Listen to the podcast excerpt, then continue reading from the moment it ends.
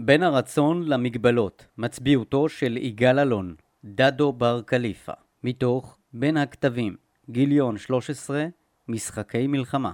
פתח דבר מחקר זה עוסק במצביעותו של האלוף יגאל אלון, לשעבר פייקוביץ', אלון, יליד מסחה, התחנך בבית הספר החקלאי כדורי. הוא לחם בימי ראשית המרד הערבי והקים את המחלקה הסורית בפלמ"ח, ובהמשך לאחר פירוקה את המחלקה הערבית, שאף היא הייתה יחידת מסתערבים שעיקר עיסוקה ריגול וחבלה. מאוחר יותר התמנה למפקד הפלמ"ח, ובמהלך מלחמת העצמאות, בגיל 30 שנים בלבד, מונה אלון למפקד חזית הדרום והוביל מבצעים אשר עיצבו הלכה למעשה את גבולות המדינה. האחרון שבהם היה מבצע עובדה, שקבע את גבולה הדרומי של המדינה באום רשרש, הלא היא אילת. אלון נחשב בעיני רבים לאחד מגדולי המצביעים של ישראל, ואולי הגדול שבהם. בטרם אתאר את מאפייני מצביעותו, אבקש לעסוק בקצרה בהגדרת מצביעותו ובנבדלותה מן המנהיגות. מנהיגות מצויה בכל תחומי החיים. אולם, מצביעות מטבע הדברים ייחודית לצבאות ולכוחות לוחמים, אחת ההגדרות של מצביעות היא המיומנות הצבאית של מפקד בכיר. מנהיגותו בהגדרתה הנפוצה עוסקת בהשפעה על המוטיבציה של המונהגים, ומכאן ביכולת להובילה מרצונם לכיוון הרצוי למנהיג. לעומת זאת, מצביעות מוגדרת בדרך כלל בצורה הרבה יותר טכנית.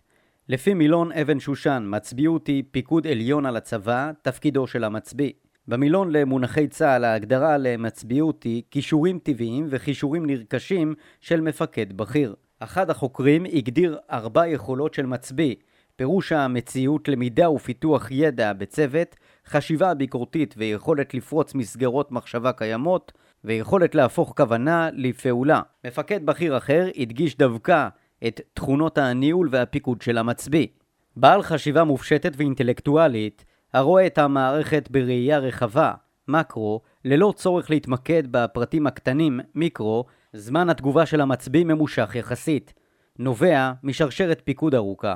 החלטותיו של המצביא שעשויות לשנות את תוצאות המלחמה הן כבדות משקל, גם אם אינן מרובות. תמונת המצב של המצביא נבנית מערוצי המטה ואינה בנויה על ראייתו האישית בלבד. בשלב התכנון מתמקד המצביא בעיצוב הרעיון המרכזי, שיהיה מוגדר ומנותח לאו דווקא בכלים צבאיים ובשפה צבאית, ופעמים רבות יהיה מכוון לשבור את גיוון הלחימה של יריבו. לפי הגדרה זו מצביע ומנהל ומתכנן של מערכה צבאית, או אם תרצו קצין מטה שיש לו סמכות לקבל החלטות ולתת פקודות. הגדרות כגון אלה מתמקדות בצד התכנוני והניהולי של הכאוס ששמו מלחמה, אך הן אינן מתייחסות למרכיב בסיסי היוצר את המלחמה. העובדה שהמצביא, כפי שניסח זאת הגנרל וההוגה הבריטי ג'ון פרדיק צ'ארלס פולר, משתתף בדרמה הגדולה של המלחמה, שבה הערכה של האומנות שלו אינו יכול להיבחן, אלא אם יש אפשרות גלויה של מאבק המסתיים במוות. בהתאם לכך, הוא אינו יכול להימנע לגמרי מהסכנה שאליה חשופים אנשיו, אחרת ייווצר פער בלתי נסבל בין המפקדים לחייל.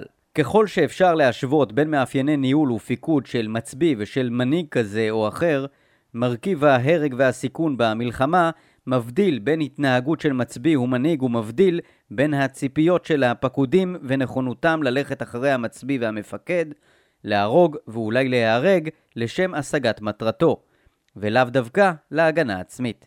האמירה כי צבא של כבשים המונהג בידי אריה עדיף על צבא של אריות המונהג בידי כבשה שיוחסה למגוון מנהיגים מאלכסנדר הגדול ועד נפוליאון, מדגישה את תפקידו של המצביא כאדם שבלעדיו הצבא אינו יכול לבוא לידי ביטוי בצורה הטובה ביותר. נפוליאון הצהיר כי המצביא הוא הראש הוא כל הצבא. למשל, הגלים לא הובסו בידי הליגיונות הרומיים, אלא בידי קיסר. לא הפלנקס המקדוני הבקיע הדודו, אלא אלכסנדר הגדול. בדומה לכך קבע ההוגה הצבאי רוברט ג'קסון בתחילת המאה ה-19 כך: צבא שבראשו עמד אלכסנדר, הטמיע מאלכסנדר חלק מרוח הלחימה שלו. כלומר, המפקד משפיע בהתנהגותו ובאופיו על הצבא עצמו לאמץ התנהגות ודרכי פעולה מסוימות. אפשר לומר שתפקידו של המצביא הוא להצביא את כוחותיו לא רק לתכנן בעבורם ולחלק להם פקודות, זאת הוא עושה גם מתוקף הדוגמה האישית והתכונות האישיות שבאמצעותן הוא משפיע על פקודיו. דוגמה לכך ניתן לראות בשינוי הדרסטי שעבר על הארמיה השמינית הבריטית במדבר המערבי ב-1942, מן השעה שהוא עמד בראשה הגנרל מונטגומרי, ששינה לחלוטין בהתנהגותו את רוח הלחימה שלה, עוד בטרם הגיעו תגבורות וציוד מתקדם יותר. מאמר זה ידגים את מרכיב המצביעות בדמותו של יגאל אלון, כיצד קנה את התכונות והעקרונות שיצרו אותה, וכיצד השפיע אישיותו על מצביעותו לטוב ולרע. כור מחצבתו, קווים לדמותו של יגאל אלון. כשהנער יגאל פייקוביץ', לימים אלון, הגיע לגיל מצוות, קרא לו אביו למחסן התבואות ואמר לו כך: בהנחת תפילין עוד לא הגשמת את כל המצוות העיקריות. אתה נעשה לאיש, ומעכשיו יהיה לך נשק משלך. האב הוציא אקדח בראונינג, חצי אוטומטי, ונתנו ליגאל. הנער יצא למשימת השמירה הראשונה שלו בלילה, חמוש באקדחו. עוד בטרם צאתו וכל הדרך לשם, חמישה קילומטר ברגל, התפלל כי לא יקרה דבר. משאלה זו התפוגגה השעה שהגיעו גנבים ערבים חמושים. הוא ירה באוויר וציפה שהגנבים יברחו. אך הם נשכבו, תפסו מחסה והשיבו בקריאות קרב, תוך שהם דורכים את נשקם. בעודו מתלבט מה עליו לעשות, לירות על מנת לפגוע בהם, או להסתלק בחסות החשיכה, הגיע אביו, ירה באוויר וצעק בערבית, עד שהגנבים נסו על נפשם כלעומת שבאו. מבחינת אלון היה האירוע מעצב. בלילה ההוא שמחתי הייתה כפולה, לא זו בלבד שעמדתי במבחן, אלא אבא ראה אותי עומד בו, קשה לשער כיצד הייתי מעז לשאת את עיניי אליו, אילולא נהגתי כפי שנהגתי. התרחשות זו אפיינה את דמותו בהמשך. היא ביטאה התגברות על קשיים ונכונות לכל משימה. קשה ככל שתהיה, אם היה לו ניסיון בהתמודדות עם כמותה ואם לא, ואם מתוך תחושה כי התפקיד הוא שלו, המבחן הוא שלו, ואין מי שיעשה זאת במקומו. לא פחות מכך, היא ביטאה תחושה כי העיניים נישאות אליו, הוא נמצא במבחן, ויש לו צורך להצדיק זאת, ודמותו צריכה להיות כזו שתיראה עומדת במבחן, כפי שראה אותו אביו. הדבר בא לידי ביטוי גם ביחסו לפקודיו וגם ביחסו למפקדיו. אם ורק אם ראה את מפקדיו כאנשים הראויים להערכה. כך למשל התנגש ללא הרף עם הקצינים הבריטים שהיו אחראים על שיתוף הפעולה עם הפלמ"ח בצל האיום הנאצי. אלון הקפיד לשמור על כבודו של מי שהעריך, כגון מפקדו לשעבר יצחק שדה, הזקן, כך למשל סיפר הסופר נתן שחם כי בערב חנוכה תש"ט, ליל 26 בדצמבר 1948, במהלך מבצע חורב, נכח בפגישה בין אלון לשדה. אלון היה מפקד חזית הדרום, ואילו שדה היה מפקד החטיבה המשוריינת. כוחות החטיבה, שלושה טנקים וכמה זחל"מים, נכשלו בהתקפה על לוג'ה. כאשר תיאר שדה את כישלונו, לא נזף בו אלון, אלא הצהיר שמן הסתם אף הוא היה עושה אותה שגיאה עצמה. ולאחר שניתח את השגיאה הציע דרך פעולה אחרת שהתקבלה ובוצעה בהצלחה למחרת היום. לאחר הפגישה סיפר שחם הוסיף אלון העייף שחשש שמא הוא שייך לדור המתנפל בתאוות נפש על כל הזדמנות לזלזל בקודמיו. ברצון הייתי נכנס עכשיו לתוך שק שינה, אבל אם יראו אותי כאן מחר בבוקר, בזמן שהתנהל הקרב על אוג'ה, יגידו שאני הצלחתי במקום שיצחק שדה כשל, אבל אם אחזור לבאר שבע, יהיה ברור שהזקן אינו נופל ברוחו. נכשל פעם אחת, לא איבד את העשתונות, התקיף שנית והצליח. אלון הקפיד לשמור על כבודו של שדה גם בעיני שדה עצמו וגם בעיני מטהו, ואפילו חשש מהאפשרות שפעולותיו תתפרשנה כפוגעות בכבודו של מפקדו לשעבר. ברוב המקרים לא עמדה גישה זו בניגוד להתעקשות על דעתו. כך במבצע יואב עמד על דעתו מול יגאל ידין, מנהלה בפועל של המלחמה באותו זמן, ואף הבהיר שימלא כל החלטה של ידין. עמד על דעתו עד שידין החליט לקבלה. אולם לעיתים כבוד והערכה אלה הובילו לכשלים בסגנון האמירה האהבה מקלקלת את השורה. כך למשל נאמר כי אלון נמנע מכפיית דעתו על יצחק שדה במבצע יואב באוקטובר 1948, כאשר האחרון הציג תוכנית שונה מזו שאלון האמין בה, כיוון שהתקשה להביא את עצמו להכריע בניגוד לדעתו של שדה. בדומה לכך, כנראה הוא נמנע ממיצוי הדין בעניין החשדות לטבח בכפר דוויימה, שבוצע בידי גדוד השייך לחטיבתו של שדה, בשל חוסר רצונו להתעמת עם שדה. כך היה גם ביחסו אל בן גוריון, כגון בפרשת מבצע חיסול שאירע בזמן חורב, כאשר אלון הסכים כלאחר יד לדרישתו של בן גוריון להוסיף מתקפה על כיס פלוג'ה. תחת פיקוד המטכ"ל, מתקפה שנכשלה באופן מחפיר ושהביאה למותם של כ-90 לוחמים שרובם היו אנשי הפלוגה הדתית של חטיבת אלכסנדרוני. אפשר שהדבר הושפע גם מכך שבן גוריון, שהעדיף תחילה את שלמה שמיר על פני אלון כמפקד חזית הדרום, ביקר את אלון לא פעם. בפרט כאשר התנגד אלון לתוכניות הממשלה ובשל התנגדותו של בן גוריון לפלמ"ח. נראה שבנושא הפלמ"ח היה מוכן אלון לעימותים ישירים עם בן גוריון ברמה שממנה ביקש לא פעם להימנע בתחומים מבצעיים. דבר זה הוא לגנותו, ואולי הוא הושפע לא רק משייכותו המפלגתית, אלא ממחויבותו לאנשיו. עם זאת, כפי שנראה בהמשך, במקרה חשוב אחד, הצליח אלון לעמוד על שלו מול בן גוריון, גם אם עמדתו לא התקבלה לבסוף. מאפייני מצביעותו של יגאל אלון אלון היה איש עבודת צוות, כאשר היה לו אמון בפקודים, לקח אותם איתו מתפקיד לתפקיד. ורוב אנשי מטה חזית הדרום תחת פיקודו היו קציני המטרה ששירתו תחתיו במטה הפלמ"ח והשתתפו בפעולותיו הקודמות. הוא הפיח באנשיו רוח של שותפות. גם היוזמה הייתה חשובה בעיניו, והדבר ניכר במעשיו בכל תפקידיו, כך פעל וכך תבע מאנשיו לפעול. כפי שכותבת אינטה שפירא, גישתו הייתה שכוחותיו חלשים מכדי להניח את היוזמה לערבים. הסיכון ביוזמה קיים תמיד, הסיכון בהיעדר יוזמה גדול יותר. הוא ראה עצמו מחנך ואנשיו ראו בו דמות אב, ואף שנתפס כמפקד קשוח, היה גם ידוע לכל כי הוא אוהב את חייליו.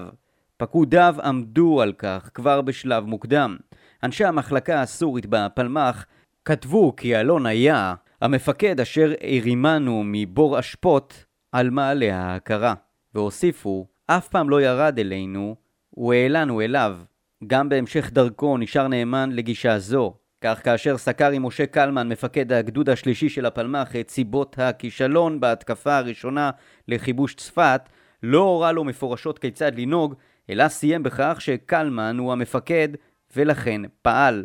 מתוך הבנה שקלמן הבין מה סיבות הכישלון וידע מה לעשות. אינטה שפירא הנגידה בין סגנון פיקודו של משה דיין לבין יגאל אלון. דיין בנה את סמכותו על אף התייחסות לאנשים, ואילו אלון בנה את סמכותו על מערכת של קשרי אהבה עם הסובבים אותו.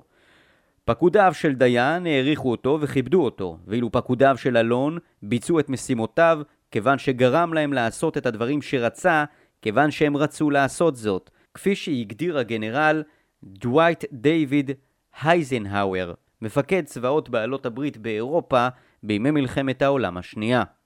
כך יכול היה גם בתנאים קשים להתעקש על אי נסיגה מול פקודיו, תוך שהוא מנסה להשיג בעבורם תגבורות או סיוע אווירי כדי להטות את גורל הקרב.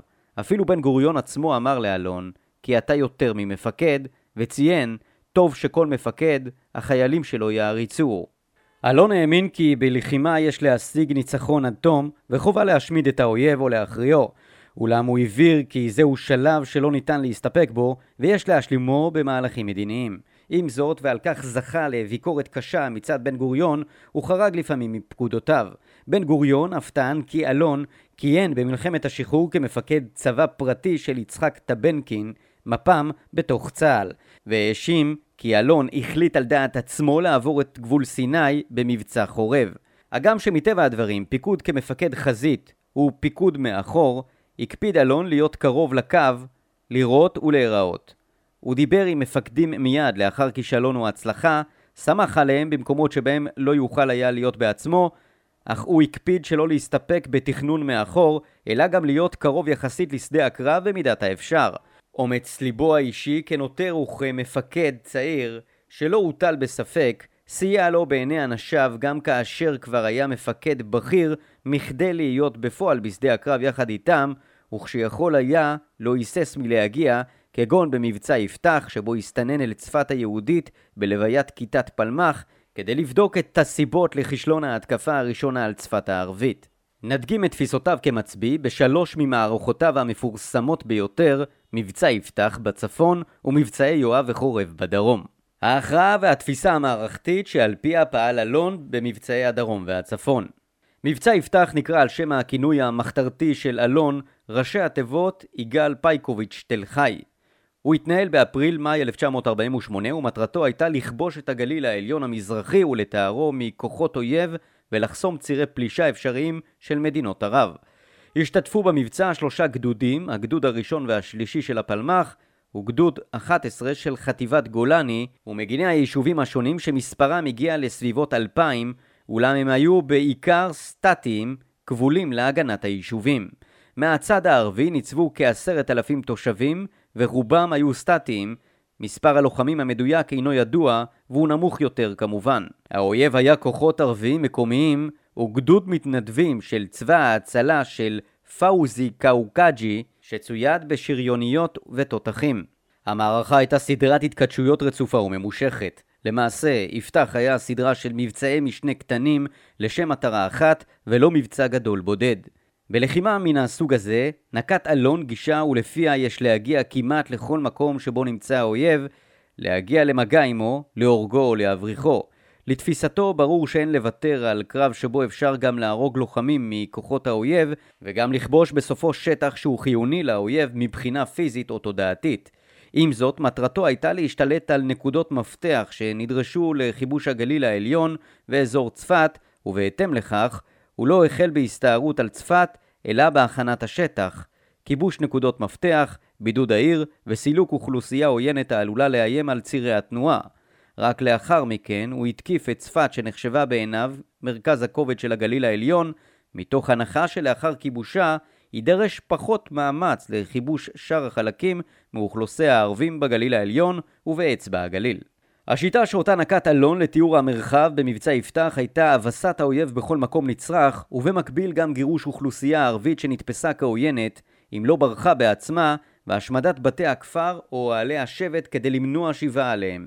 מטרותיו של מבצע המשנה, מטאטא שנועד לסילוק הכפרים העוינים, הוגדרו כך חיסול בסיסי האויב המחבל ומטריד את התחבורה בגליל, הריסת נקודות היאחזות לכוחות פולשים ממזרח, חיבור הגליל התחתון והעליון ברצועה רחבה ובטוחה יחסית. כלומר, סילוק הכפרים בוצע הן כדי לקדם מטרות קצרות טווח, חיסול האיום על התחבורה, והן כדי לאפשר הגנה יעילה מפני צבאות פולשים לאחר הקמת המדינה היהודית, ובכך תחוזק היכולת לכלול את הגליל במדינה היהודית, גם מול איומים של צבאות סדירים. חלק מרכזי בתפיסתו של אלון במבצע יפתח היה הממד התודעתי והפסיכולוגי.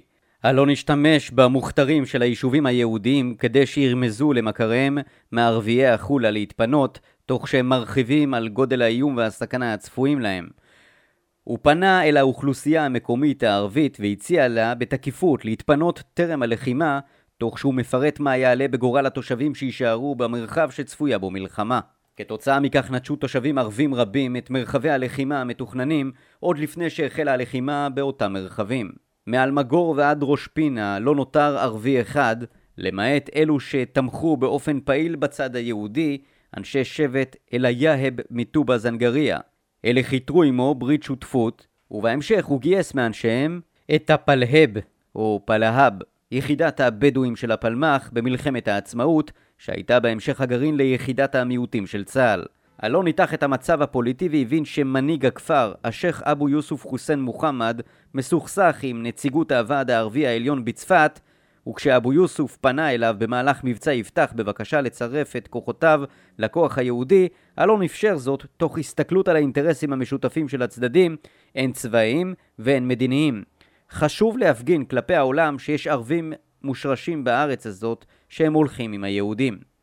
ניתן לומר שמנגנון ההבסה ביפתח, כלומר העיקרון שבאמצעותו מבקש המפקד לגרום לתבוסת האויב, היה תיאור מרחב, פגיעה בריכוזי האויב וריקון השטח מאויב בפועל וכפרים עוינים בכוח גם יחד. אלון היה מוכן לקבל גם החלטות קשות כלפי היישוב היהודי למען הניצחון במלחמה. כך, בסוף אפריל 1948, קיים פגישה עם המוכתרים של היישובים היהודיים בגליל, אנשים בני כ-50 המבוגרים ממנו בכ-20 שנים ובעלי מוניטין רב. אחד מהם השתתף בקרב תל חי, אחר היה מהבולטים באנשי השומר, ורבים מהם הכירו את אביו של אלון. הם ביקשו ממנו סיוע דחוף. אחד דרש מרגמה שחסרה להגן על יישובו, השני דרש כיתת פלמ"ח, תוך שהוא מסביר כי זאת תעמוד בין הישרדות יישובו לבין כישלון ההגנה ונפילת היישוב, וכן הלאה. אלון הפך את הדיון על פניו. הוא הסביר להם כי הוא מבין לליבם ורוצה מאוד לסייע בידם, אך אם הוא יפעל כך ואכן יספק את צורכם, הוא והם ייכשלו.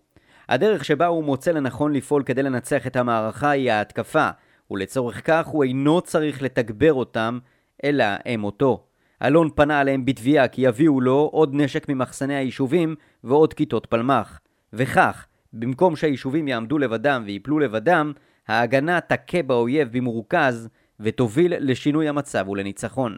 דברי אלון דומים לאמירותיו של בן גוריון ביוני 1948, כאשר באו מוכתרי יישובי הנגב לבקש ממנו סיוע. ראובן עשור מקיבוץ דורות נזכר כי בן גוריון ענה להם חזרו למשקים ותאמרו לחברים שלא תקבלו שום נשק, אפילו לא רובה אחד. כל רובה, כל כדור, כל מכונת ירייה, הם קודש קודם כל לירושלים. רק לאחר שנשחרר את ירושלים, נתפנה לנגב. גם נקים עוד נקודות חדשות בזמן ההפוגה, אנחנו נשחרר את הנגב, נגיע עד אילת, נבנה שם נמל, שדה תעופה ומחנה צבאי, חקלאות סביבה, ונפליג בים סוף עם אוניות מסחר לאפריקה ואסיה. כלומר, גם אלון וגם בן גוריון דרשו מאנשי היישובים להתמודד עם קשייהם בכוחות עצמם לטובת המערכה הגדולה יותר וההישגים ארוכי הטווח. במקרה קיצוני אחד, הקרב על רמות נפתלי, חשש אלון מפינוי היישוב, שריתק אותה שעה כוחות ערביים גדולים, אך הוא גם לא רצה לשלוח אליו תגבורת, כיוון שהיה עסוק בריכוז המאמץ העיקרי לכיוון צפת, וממילא הוא היה מתקשה להגיע אליו עם כוחות גדולים דרך כביש בשליטה ערבית. לאחר שקיבל מברק מבוהל על חוסר היכולת לעמוד ועל כך שהתושבים, לא חיילים, מתכוונים לפנות את היישוב אם לא תגיע תגבורת, הודיע במברק משלו כי יציב חוליית מקלע בקצה ציר הנסיגה וירה ללא היסוס בכל מי שייסוג. איום כזה כלפי מתיישבים היה היחיד מסוגו במלחמת העצמאות. בכמה מקרים במבצע יפתח פעל אלון בתחבולנות ובתעוזה.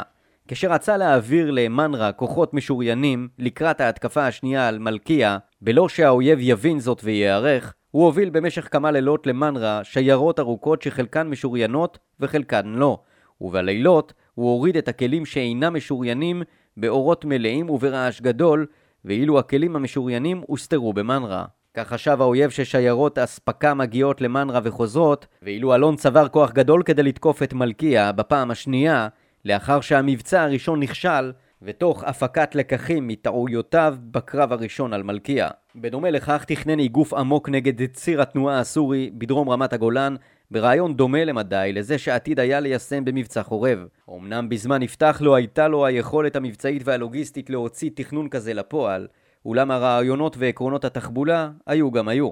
גולת הכותרת של פעולותיו התחבולניות ביפתח הייתה הקרב השני על מלכיה בסוף מאי 1948, כאשר תכנן את כיבוש הכפר בתנועה ממוכנת מצפון דרך לבנון עצמה, תוך שהוא מביא חלק מכוחותיו מהכיוון הצפוי לשם הטיית האויב. הכוחות המשוריינים שצבר קודם לכן במנרה הסתננו אל לבנון, ומשם הם נעו לעורף מלכיה, ואפילו הכפרים הלבנונים היו משוכנעים כי מדובר בכוחות ערביים. מלכיה עצמה, כולל המחנה הצבאי והמשטרתי הלבנוני הסמוך, נתפסה בהפתעה ונכבשה כמעט ללא נפגעים. בגישתו המערכתית נהג אלון ליטול יוזמה וליטול סיכונים לאורך כל הדרך. לדוגמה, כשצמצם את כוחות ההגנה כדי לאגור כוחות התקפיים, כשיצא ללחימה גם כשלא עמדו לרשותו כלל האמצעים שדרש, או לפני שבשלו כל התנאים שרצה. גישתו שהוזכרה לעיל, לפיה לחלשים אין הלוקסוס להימנע מיוזמה, עוברת כחוט השני בפעולותיו. מבצע יואב בניגוד למבצע יפתח במבצעי הדרום התנהלה הלחימה נגד צבא סדיר ולא אחת התלונן אלון שהשיקולים במלחמה אינם צבאיים בלבד וכי ישנם אילוצים מדיניים רבים מדי אשר בעיניו היו לו הכרחיים חלקם אף עלו להכתיב את תוצאת המלחמה והם חשופים בפני האויב ומוכרים גם לו. ניתן לטעון שהדבר מעיד על מגבלה בהבנת הדרג המדיני, כפי שאכן טען כלפיו בן גוריון, אולם מבחינת אלון היה אפשר, למרות האילוצים, להשיג יותר. כך טען בסוף המלחמה, במרס 1949, בעד הפרת ההפוגה לטובת כיבוש בקעת הירדן. אינני מתעלם מהקשיים המדיניים הנעוצים בהפרת הפוגה, אולם ללא ספק הקשיים יחלפו, והעובדה המכרעת תהיה קיימת לאורך ימים. באותה הזדמנות הוא ניתח הן את בעיית הפליטים, הן את החשש של התערבות בריטית והן את ההשלכות המדיניות של פעולה ואי פעולה. אלון לא היה מסוג המפקדים המצמצמים עצמם לדלת אמות של פקודה, אולם הוא חשב שהאילוצים המדיניים הם חמורים פחות ממה שחשב בן גוריון. המבצע הדרומי הראשון שבו נעסוק ושבו באה תפיסתו של אלון לידי ביטוי היה מבצע יואב. המבצע נועד לפרוץ את הדרך לנגב ולהביס את הצבא המצרי במרחב. הפקודה המטכ"לית קבעה השמדת הכוח המצרי במרחב חזית דרום כדי למנוע מצב שבו תסתיים המלחמה בעוד הנגב מנותק והמצרים מחזיקים בחלק ממנו. המבצע התנהל במועדים 15 עד 22 באוקטובר 1948 והשתתפו בו כוחות מחמש חטיבות, חטיבת גבעתי, חטיבת יפתח, שני גדודים ופלוגה מחטיבת הנגב, שני גדודים, שריון 82 וגדוד 88, מחטיבה 8, ארבעה גדודי חיל משמר מן הנגב, ובהמשך גם חטיבה 9. כוחות האויב מנו כשתי חטיבות בגזרת ההתקפה מתוך כוח כללי של כארבע חטיבות מצריות בחזית הדרום. לצה"ל הייתה עדיפות בחיילים, למצרים עדיין הייתה עדיפות בציוד. התפיסה המערכתית אותה נקט אלון בדרום שונה מתפיסתו בצפון. האויב היה שונה. צבא מדינתי פולש זר ולא ערביים מקומיים ומתנדבים זרים, והשטח היה מאוכלס בדלילות, כך שלא נשקף איום של כפרים עוינים על צירי תנועה ועל אזורים חיוניים. אולם, הרעיונות של איגוף עמוק, של תחבולה ושל הונאה באו לידי ביטוי גם בצפון וגם בדרום. אותו רעיון שעמד מאחורי איגוף מלכיה, דרך לבנון, נמצא מאחורי הניסיון לאגף את רצועת עזה דרך אל-עריש, ואותו רעיון שעמד מאחורי ההצעה למתקפה על קווי האספקה של הסורים ברמת הגולן, הכווין את ההתקפה על קווי האספקה של המצרים בחורב. בהתאם לכך, ביואב אף הגדיר אלון מפורשות את המטרה שבניגוד לניסוח המטכ"לי לא כללה את ההישג השמדה, אלא מיגור הכוח המצרי, הבסתו, גם אם לא יושמד פיזית, והדגיש כי המטרה היא לשבור את הכוח המצרי ולא להרוויח שטחים. בעוד שבן גוריון ותוכנית המטכ"ל ראו בהשמדת הכוח המצרי חלק חשוב במניעת לחימה עתידית, אלון רצה להשיג את מטרותיו באמצעות הבסת המצרים, גם אם רוב כוחם לא יישאר שלם. סגנון הפיקוד שלו וגישתו לפקודיו ומפקדיו נותרו דומים מאוד בין יפתח ליואב, והרעיונות שהנחו אותו נותרו בעינם, אולם הוא התאים את תפיסתו המערכתית למצב, גם כאשר הייתה זו שונה מתפיסת מפקדיו. ביואב ובחורב, אלון לא תקף את האויב בכל מקום שבו היה מצוי, אלא הוא פעל לריכוז מאמץ בנקודות התורפה של האויב, לעתים כוונה הפעולה למקום שאליו טרם הגיע האויב, וההתקפה נועדה לשם תפיסת שטח שנתפס כחשוב מאוד לאויב מסיבות שונות, למשל כדי לקיים קווים רצופים של אספקה.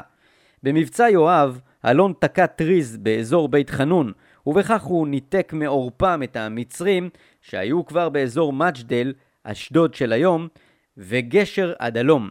מטרתו של מהלך זה לא הייתה פגיעה פיזית בכוחות האויב, אלא תפיסת שטח חיוני, לא כדי לתפוס שטח, אלא כדי לשבור את האויב, ליצור מצב שימנע מהאויב לתפקד ויחסום תגבורות ואספקה קריטיים. הכוחות המצריים אכן הושפעו מהניתוק ונסו דרומה לתוך עזה. הגם שבתוכנית המקורית הם אמורים היו להילכד בכיס ולהפוך לנטל על הצבא המצרי. אף שלא כל מהלך הוגשם, משימתו העיקרית הוכתרה בהצלחה רבה. הגבול עם עזה בצפון הרצועה התעצב בלא שיושקע מחיר דמים בהשמדת כל מוצב ומאחז מצרי, והמצרים נסוגו מחלקים חשובים נוספים של ארץ ישראל. פעולה חשובה נוספת ביואב הייתה הפניית המאמץ העיקרי לכיבוש באר שבע, לאחר שהתעורר החשש שבשל הפסקת אש לא יהיה זמן מספיק לתקוף את רצועת עזה כמתוכנן. הפניה זו אפשרה להשתלט על שטחים נוספים רבים בנגב, תוך שחטיבה מצרית לכודה בכיס פלוג'ה. בהשוואה בין שני המבצעים, יפתח ויואב, ניתן לראות שאלון נקט שני מנגנוני האבסה שונים. בצפון עיקר מהמצב הופנו למקום שבו האויב נמצא, ואילו בדרום למקום שבו האויב אינו נמצא. בצפון הוא פעל להשמדת אויב, לטיהור השטח ולפגיעה פיזית בכפרים ובתשתיות, כולל שרפת המבנים והתשתיות, גם כדי לא לאפשר חזרה בהמשך. זאת עשה באמצעות רצף של פעולות ממוקדות ולאורך זמן, ושטחים חיוניים נתפסו כחלק ממהלכי לחימה אלה, ובדרך כלל כשלב בהתקפה נוספת. במלכיה נתפס השטח בעיקר כדי למנוע חדירה מלבנון דרך פתחת מלכיה.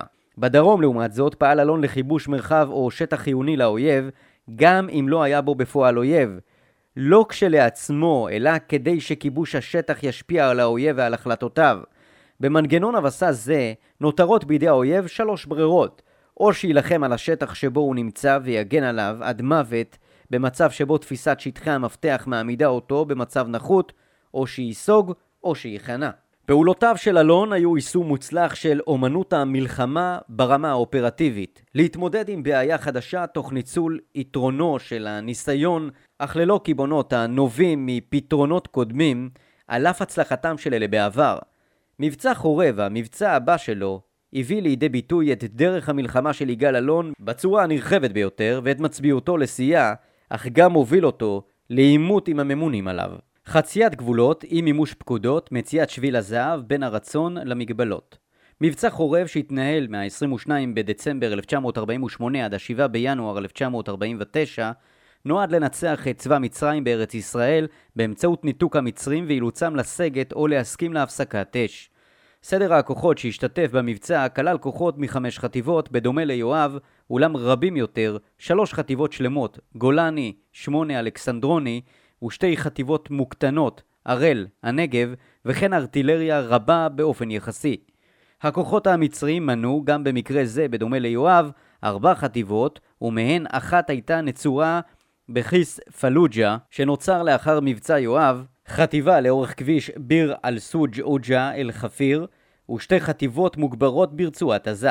במבצע חורב תכנן אלון וביצע תוכנית פורצת גבולות תרתי משמע, בעוד שגם התוכנית המטכ"לית התבססה כבר על רעיון מיגור, איגוף וחסימה של המצרים ברצועת עזה מעורפם כדי להכניעם, היא התכוונה לנתק את המצרים בציר עוג'ה רפיח בתוך גבולות ארץ ישראל המנדטורית. אולם אלון והמטה שלו העריכו כי מטרה זו תושג בצורה טובה יותר אם יתקדמו יותר לעומק, וכך הם יאלצו את המצרים לדלל כוחות מעזה כדי להתמודד עם הפלישה הישראלית בציר אבו עגילה אל עריש.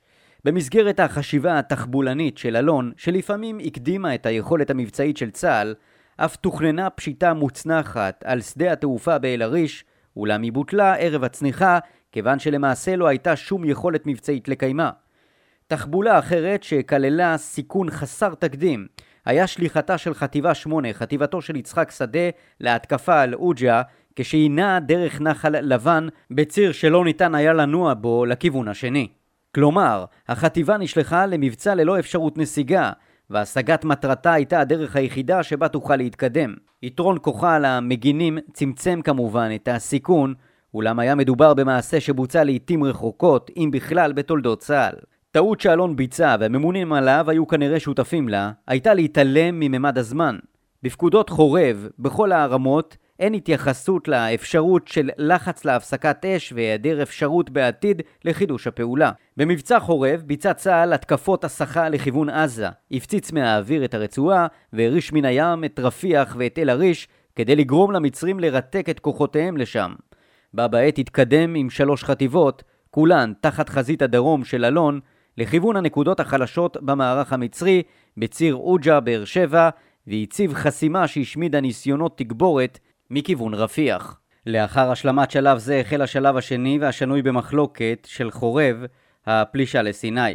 כוחות פיקוד הדרום התקדמו בעיר עוג'ה, אבו עגילה, כבשו את המוצב הקטן באום כתף, מוצב שעתיד היה להיות מוקד גם במלחמת סיני ובמלחמת ששת הימים, כל פעם בכוח גדול יותר. ואת אבו עגילה והתקדמו לכיוון אל-עריש. הם עשו זאת תוך התחמקות מכוונת ממגבלות. כאשר התקדמו כוחות צה"ל לאבו עגילה, קיבל אלון מברק מיגאל ידין, ולפיו יש להימנע מלהתקדם לאבו עגילה עד אשר תתראה איתי. באם כוחותיך זזו כבר, יש לבצע פשיטה בלבד ולחזור לבסיס. אלון טען כי אי אפשר לעצור טקטית, אך בכל זאת המצב הפיך אם המטכ"ל ירצה בכך. את התנועה לאבו עגילה אי אפשר לעצור. לאחר שנכבוש את המקום, נהיה חופשיים לעזוב, באם תחליטו על כך. לאחר מכן שלח את סגנו יצחק רבין אל ידין כדי לדווח על הפשיטה. הוא עצמו סירב לטוס ומבחינה מבצעית היה היגיון רב בכך שמפקד החזית לא התנתק מן הפיקוד לצורך דיווח. ורבין הקפיד לא להזכיר את אל-עריש. רק כמה שעות לאחר מכן דיווח אלון לידין כי כוחותינו נעים לשם פשיטה על אל-עריש. וזמן לא ארוך לאחר מכן, בעוד כוחותיו של אלון נמצאים כעשרה קילומטרים מאל-עריש, וכוחות אחרים פושטים לעומק סיני על ביר חסנה ועל ביר אל-חמה, קיבל אלון רצף מברקים זועמים מידין, שפקד עליו במפורש להפסיק כל התקדמות ללא אישורי המוקדם. תמה, מה קורה פה? והדגיש, אוסר עליך כל פעולה צפונה מאבו עגילה ללא אישורי. ידין הורה לאלון לפנות את כוחותיו מסיני לאלתר וללא השעיה נוספת. אלון אמנם היה מוכן לעקם את הכללים בניסיון להשיג הישג גדול יותר, אך לא היה מוכן לצאת משליטה לגמרי ולנהל מלחמה שנאסרה עליו. לאחר שקיבל את פקודת הנסיגה, פקד אלון על כוחותיו לבצע שתי פעולות בו זמנית, להכין את הנסיגה ולתקוף את תל אריש תוך הקדמת ההתקפה ללילה. אלון יצא מיד במטוס פייפר לעבר המטה הכללי בתל אביב, כדי לנסות לדחות את מועד ביצוע הפקודה או לבטלה. לימים כתב קיוויתי כי בעוד שאני מנהל משא ומתן, אקבל מברק של אריש בידינו, ואז ללא ספק יהיה לי קל למלא את פקודת הנסיגה, אלא שבמקרה כזה אסוג לרפיח ועזה במקום לבאר שבע. אלון לא הצליח לשכנע את הממונים עליו לבטל את הפקודה, ועל כן הציע פשרה אחרת, ועל פיה הוא לא יכבוש את אל-עריש, אך הכוח יישאר בסיני עוד כמה ימים, כדי שהמצרים יחשבו שכוחותינו נערכים לכבוש את אל-עריש, יחזקו אותה בכוחות מעזה, ואז יאפשר הדבר כיבוש נוח יותר של אזור עזה. גם הצעתו זו לא התקבלה, כמו ניסיונו להפציר שוב למחרת בידין וגם בבן גוריון. החשש מלחץ בינלאומי היה גדול מדי, ואלון שלח פקודה לקציניו כי ניסיונו לא הועיל, יש לסגת מאל-עריש. כיוון שלא נוצר איום משכנע על אל-עריש, הבינו המצרים את המציאות המדינית ואת העובדה שהכוחות הישראלים ייאלצו לסגת בתוך זמן קצר, ולכן רוחם לא נשברה כפי ששאף אלון, והם נסוגו מעזה. הפשרה שאושרה לאלון הייתה התקפה מכיוון עוג'ה, לאורך הגבול הבינלאומי מצידו הישראלי, כדי לנתק את המצרים באזור רפיח. אלון הצליח בכך, אולם בעקבות ההצלחה הסכימה מצרים להפסקת אש, ובן גוריון והרמטכ"ל יעקב דורי, הורו לאלון לסגת ולאפשר את פתיחת כביש רפיח אל עריש.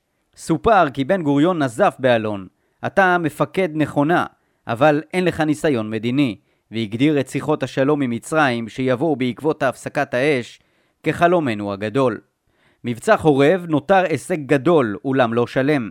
כוח המשלוח המצרי לא נותק, השיחות עם מצרים לא הובילו לשלום, אולם הסכמתה של מצרים להפסקת אש גרמה לסילוק כוחותיה מכלל ארץ ישראל, למעט רצועת עזה, לחיסול כיס פלוג'ה, וחשוב מזה, לנכונות להפסקת אש גם אצל הכוחות הערבים בשאר החזיתות.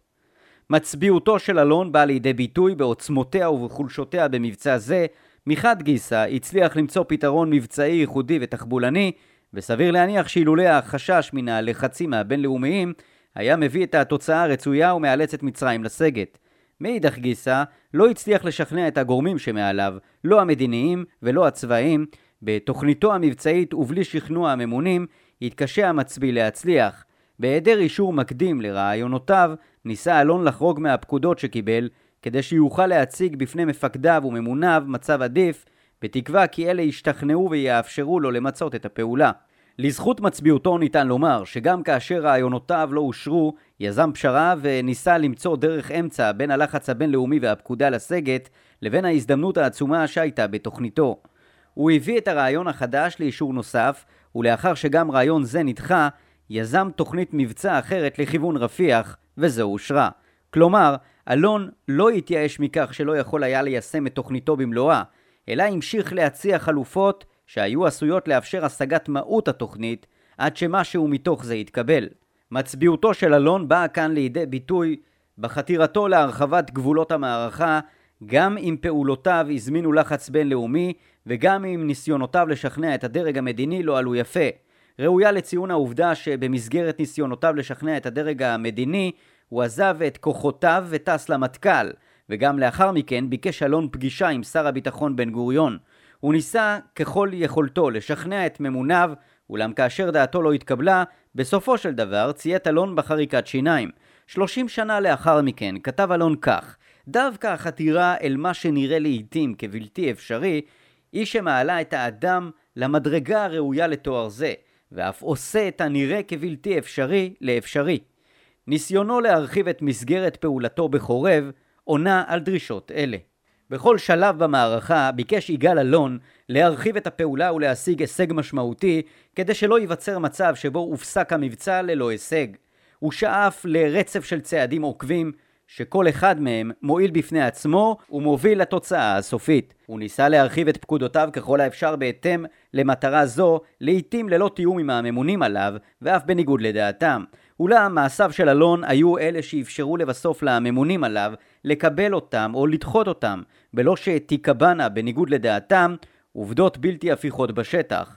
בהשוואה למשל להכנסת חטיבה 7 לפעולה במלחמת סיני בידי מפקד פיקוד הדרום אסף שמחוני, תוך שהוא מנצל פרצה בפקודות ובניגוד לכוונת הרמטכ"ל, פעולותיו של אלון בחורב לא יצרו מצב בלתי הפיך שאילץ את המטכ"ל לשנות את תוכנית המלחמה שלו. אף שאלון לא חסך במאמצים לשכנע את הדרג מעליו לקבל את עמדתו, כולל פנייה ישירה לשר החוץ ולראש הממשלה ושר הביטחון, בסופו של דבר תמיד קיבל עליו את רוע הגזרה ולא הציב אותם בפני עובדות שאינן הפיכות או כאלה שמחיר הפיכתן בלתי נסבל. סיכום, סגנון מצביעותו של יגאל אלון אופיין בנטילת סיכונים ובפעולה בניגוד למוסכמות ולכללים, פעולה שלעיתים חרגה מעבר לגבולות הגזרה. בסגנון מצביעותו הוא פעל סמוך לגבולות הגזרה שלו ולעיתים מעבר להם ואף הפר פקודות באופן מודע. הוא גילה גמישות מרובה באמצעות נכונות להחליף תוכניות במהירות בהתאם להתפתחויות ולבסוף השימוש בתחבולה היה יסוד של גישתו. המבצעים שתכנן ושנקט בהם תחבולה הצליחו, ומאלף הדבר שחלק מכישלונותיו שהוזכרו לעיל, נולדו כאשר נכנע ללחץ או נמנע מלהתעמת עם מפקדו לשעבר הנערץ, כלומר, כאשר פעל בניגוד לתפיסתו.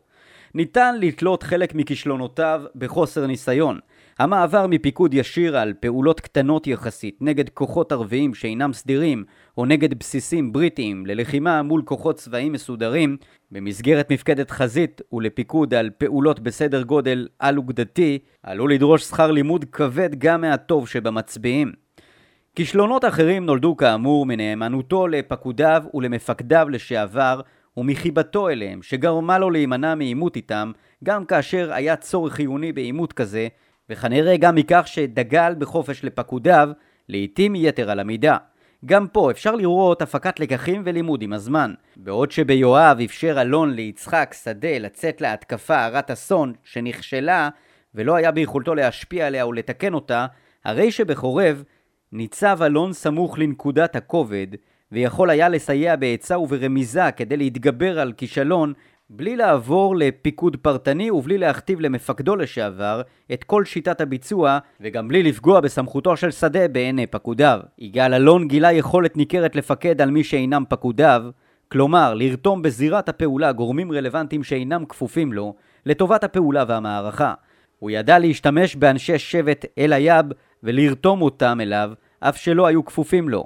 והוא ידע לרתום את מוכתרי היישובים לטובת התמונה הגדולה במבצע יפתח בלא שנכנע לרצונם. הוא הבהיר להם כי כדי לסייע להם באופן אמיתי, הוא אינו יכול לתת להם את מה שהם רוצים, מפני שבתמונה הגדולה בקשותיהם ודרישותיהם הן חלק קטן מן התצרף, והתמקדות באחד מחלקיו תמנע את הרכבתו. יגאל אלון גם ידע להעתיק גישות וליישם תפיסות מגזרה לגזרה, תוך התאמת הרעיונות לנסיבות הייחודיות. הוא אימץ בחורב רעיונות איגוף עמוק, שכבר היו אצלו ביפתח, הגם שאז לא היה ניתן ליישם אותן. הוא לקח עקרונות של תחבולה ויישמם בצורה שונה בהתאם לגזרה, אם זו הלוחמה הפסיכולוגית במבצע מטאטא, ועם הגישה העקיפה בחורב. ולא פחות חשוב, הוא למד. כל מבצע סימן התפתחות, תחכום ומורכבות לעומת המבצע שקדם לו. בניגוד למה שרמז בן גוריון, המחלוקות של אלון עם הדרג המדיני לא נבעו מחוסר הבנה של שיקולים מדיניים. כפי שהעיד מכתבו לבן גוריון בעניין יוזמתו שנדחתה להשתלטות על אזורים נוספים לאחר מלחמת העצמאות, הוא ידע להבין ולנתח את השיקולים המדיניים, אולם סבר שבסופו של דבר הקשיים המדיניים הנעוצים בהפרת ההפוגה יחלפו והעובדה המכרעת תהיה קיימת לאורך ימים. המעשים יישארו אחרי שהלחץ המדיני יתפוגג והפעולות לדעתו לא היו מובילות למלחמה עם הבריטים או לנזק ארוך טווח. הדבר מוביל אותנו לנקודה המורכבת ביותר אצל יגאל אלון ומצביעותו. צה"ל מחויב לשיטת הפיקוד, מוכוון משימה המתבססת על ההנחה כי המפקד הממונה מגדיר את המטרה, מה יש להשיג ולשם מה יש להשיג זאת, אך הוא אינו מתערב בשיטת הפעולה עצמה. כפי שכתב אז עלם עודד בסיוק, פיקוד מוכוון משימה מחייב שהמפקדים הכפופים יבינו היטב את משימותיהם, ובעיקר את המטרה שאותה הן משרתות, ידבקו במשימות לאור המטרה, גם בתנאי לחץ ואי ודאות, יחתרו למגע ויזמו, גם ללא קבלת אישורים, משימות חדשות לאור התכלית או המטרה. מהדברים האלה עולה שפיקוד מוכוון משימה מחייב אמון רב בין הרמות השונות, כלומר, מפקד צריך להבין מה המטרה הגדולה שהממונים עליו רוצים להשיג ולמה, והוא צריך להשיג אותה, גם אם יש צורך להרחיב את משימותיו או לשנות אותן. מפקד אמריקני אחד ניסח זאת כך: תמיד עשה כל שביכולתך כדי למנוע מהממונה עליך לטעות. אולם, בשיטת פעולה כזו טמונה כמובן גם סכנה, הפיכתה לתירוץ עבור כל מפקד לעשות מה שברצונו ולהתעלם לגמרי מרצון הממונים עליו. בפעולותיו של יגאל אלון, לעתים נראה היה כי נהג כך, בחורב כמו ביפתח, הוא ביצע פעולות שלא נצטווה עליהן במפורש, ולעתים הן אף נגדו הגבלות שהוטלו עליו במפורש. כלפי פקודיו גם נהג כך. סעיף השיטה בחורב כלל מילה אחת, בעצמכם. אלון ניסה בבירור לעשות כל שביכולתו למנוע מהממונה עליו לטעות, והדבר כלל גם הבנה מה לדעתו הדרג המדיני צריך היה לעשות, או לומר אבל אינו יכול, וגם תפיסה שלפיה מעשיו יסייעו בסופו של דבר לדרג המדיני. אך מה הגבול? האם היו מעשיו של אלון לגיטימיים או שהיו מרידה בדרג המדיני ופעולה של צבא פרטי, כפי שהאשים בן גוריון? לטענתי, אלון היה על הגבול, אולם הוא לא עבר אותו. פיקוד מוכוון משימה משמעותו לפעמים גם אי ציות לפקודות ישירות, אם הן אינן תואמות את המצב בשטח, הגמשתן ונקיטת יוזמה. לא ניתן להצביע על מדריך מדויק ולא ניתן לכתוב הוראות לחימה של זרוע היבשה, הפרת פקודות. אולם הדבר שעשה אלון הוא לפעול כך שמעשיו ירחיבו את האפשרויות העומדות בפני הממונים עליו ולא יפחיתו אותן. במעשיו בחורב פתח דלת לדרג המדיני להרחיב את המבצע, אולם לא קבל אותו כאשר הדרג המדיני התעקש על נסיגה, ניתן היה לבצע זאת. מעשיו של אלון לעתים שירתו את כוונת הדרג הממונה, יפתח, גם בלא שכל דבר בו נאמר במפורש, ובמקרים אחרים חרגו מכוונותיו, חורב. אך הם לא הובילו את הדרג המדיני להסתבך בצורה שאינה הפיכה. אלון ניסה למנוע ממי שמעליו לטעות ולפתוח לו פתח להזדמנויות שתשרתנה את מטרותיו אף יותר מהגדרת המשימה המקורית. הוא נתן פקודות ברורות כלפי מטה. כדי לקנות לעצמו זמן, יצר לעצמו מרחב תמרון רב תחת הפקודות שקיבל, וניצל אי בהירות וקשיים טכניים אמיתיים, או כאלה שהוא עצמו חולל, כדי לקנות זמן לביצוע המהלכים שיאפשרו את הרחבת המבצע וניצול ההצלחה.